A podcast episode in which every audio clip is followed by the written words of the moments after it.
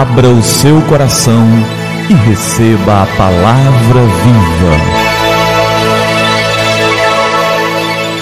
Graça e paz da parte do nosso Senhor e Salvador Jesus Cristo.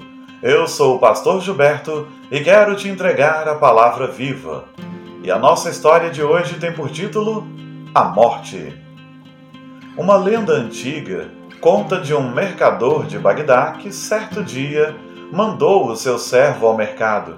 Dentro de pouco tempo, o servo voltou pálido e trêmulo, e grandemente agitado, disse ao seu senhor: Lá na praça do mercado, fui empurrado por uma mulher da multidão, e quando me virei, vi que era a morte que me empurrara.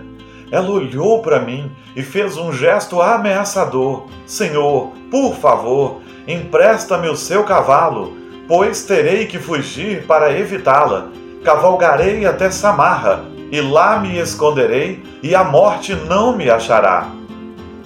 O mercador emprestou-lhe o seu cavalo, e o servo saiu galopando com grande pressa.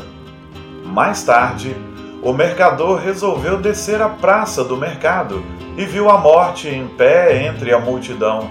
Dirigiu-se até onde ela estava e perguntou: por que você assustou meu servo hoje de manhã? Por que você fez um gesto ameaçador? Aquilo não foi um gesto ameaçador, respondeu a morte. Foi apenas um sobressalto de surpresa. Fiquei atônita ao vê-la aqui em Bagdá, pois tenho um encontro marcado com ele hoje à noite em Samarra. Cada um de nós tem um encontro marcado em Samarra. Mas esse não é um motivo de tristeza. Para aqueles que creem em Jesus, é motivo de regozijo e não de medo, posto que nós já colocamos a nossa confiança naquele que é o único que segura as chaves da vida e da morte, Jesus.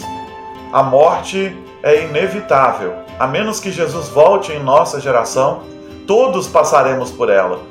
Mas aqueles que creram em Jesus podem se alegrar, porque têm a promessa da vida eterna. Porém, se o seu coração não é de Cristo, você deve pensar muito seriamente sobre isso. A palavra de Deus tem textos maravilhosos e confortadores para o nosso coração. Um deles diz: Visto, pois, que os filhos têm participação comum na carne e sangue, destes também ele igualmente participou para que por sua morte, a morte de Jesus, destruísse aquele que tem o poder da morte, a saber, o diabo, e livrasse todos os que, pelo pavor da morte, estavam sujeitos à escravidão por toda a vida. Hebreus capítulo 2, versos 14 e 15.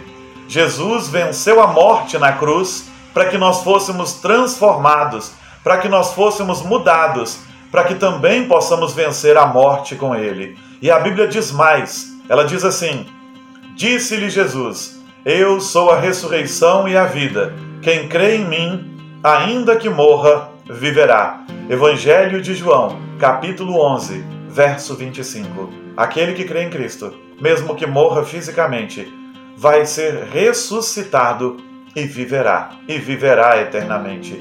E a Bíblia diz mais: se a nossa esperança em Cristo se limita apenas a essa vida, somos os mais infelizes de todos os homens. Mas de fato, Cristo ressuscitou dentre os mortos, sendo ele as primícias dos que dormem. 1 Coríntios, capítulo 15, versos 19 e 20. Sim, Cristo ressuscitou dentre os mortos, e por isso ele, e só ele, pode nos prometer a vida eterna. O capítulo 15 de 1 Coríntios é lindo e eu recomendo que você o leia todo para que você compreenda a maravilha da esperança que há no coração daquele que crê em Cristo Jesus como seu único Senhor e Salvador.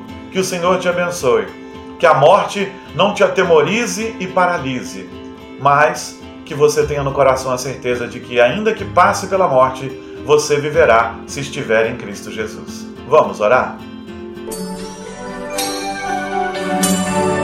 É tempo de falar com o Senhor do universo. Senhor obrigado pela tua promessa gloriosa. Obrigado porque sabemos que ninguém pode mudar os desígnios do Senhor.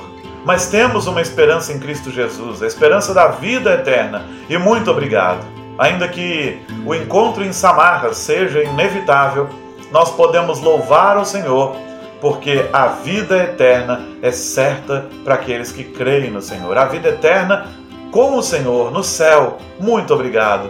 Louvamos o teu nome pedimos que essa esperança se derrame também sobre os corações daqueles que nos ouvem e que ainda não entregaram, não derramaram, não abriram seus corações para Jesus, nosso único Senhor e Salvador.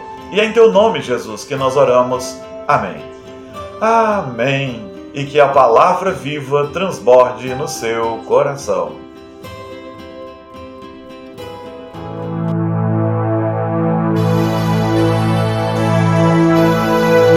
Abra o seu coração e receba a palavra viva.